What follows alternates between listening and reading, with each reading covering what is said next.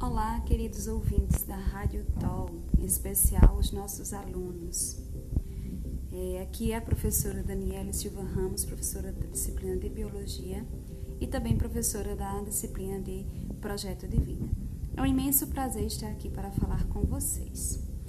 Então, gente, tendo em vista que o nosso, o, o nosso eixo trabalhado essa semana traz é, o tema Ciência, Tecnologia e Inovação, e diante desse momento que nós estamos enfrentando, né, vou fazer aqui uma pequena discussão sobre as últimas atualizações né, nessa corrida é, para a produção da vacina contra o coronavírus. É, nos últimos momentos, né, uma empresa chinesa associada ao Instituto Butantan, né, em São Paulo, no Brasil, tem é, revelado os estudos né, positivos com relações ao teste é, eles estão, vocês sabem que é, para a produção da vacina segue um protocolo né, de segurança e confiabilidade para os voluntários que estão testando essa vacina.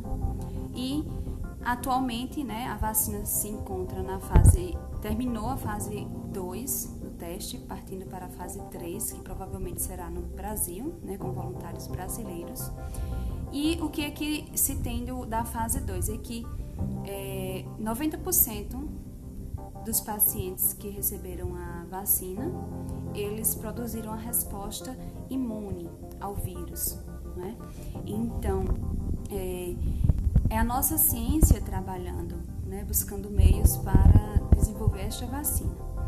Porém, essa vacina que, que é, está sendo desenvolvida pela empresa chinesa e, o Instituto Butantan, ela é, é, ela é considerada uma tecnologia antiquada, tendo em vista que elas, eles usam o próprio vírus, né, a produção do vírus, a cultura do vírus, para produzir ele e depois inativá-lo e colocar na vacina, certo?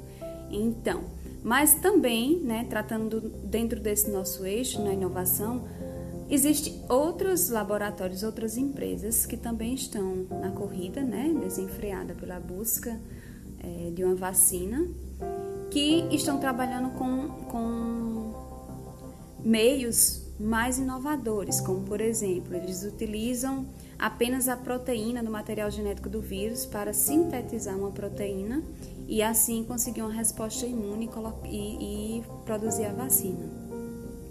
Outros usam é, um pedaço do material genético para produzir a vacina. Então, esses métodos eles são considerados mais inovadores, diferentemente do que o Instituto Butantan, apesar de que é, ele tem uma confiabilidade, né?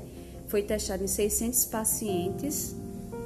É, nesses pacientes, uma parte recebem a vacina e outros não, né? Que é o chamado grupo de controle, placebo. E aí a gente tem um resultado bastante positivo e isso aumenta a nossa esperança, né?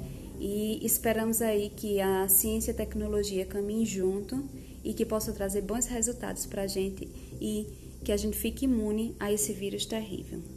Um abraço e foi um prazer estar aqui com vocês.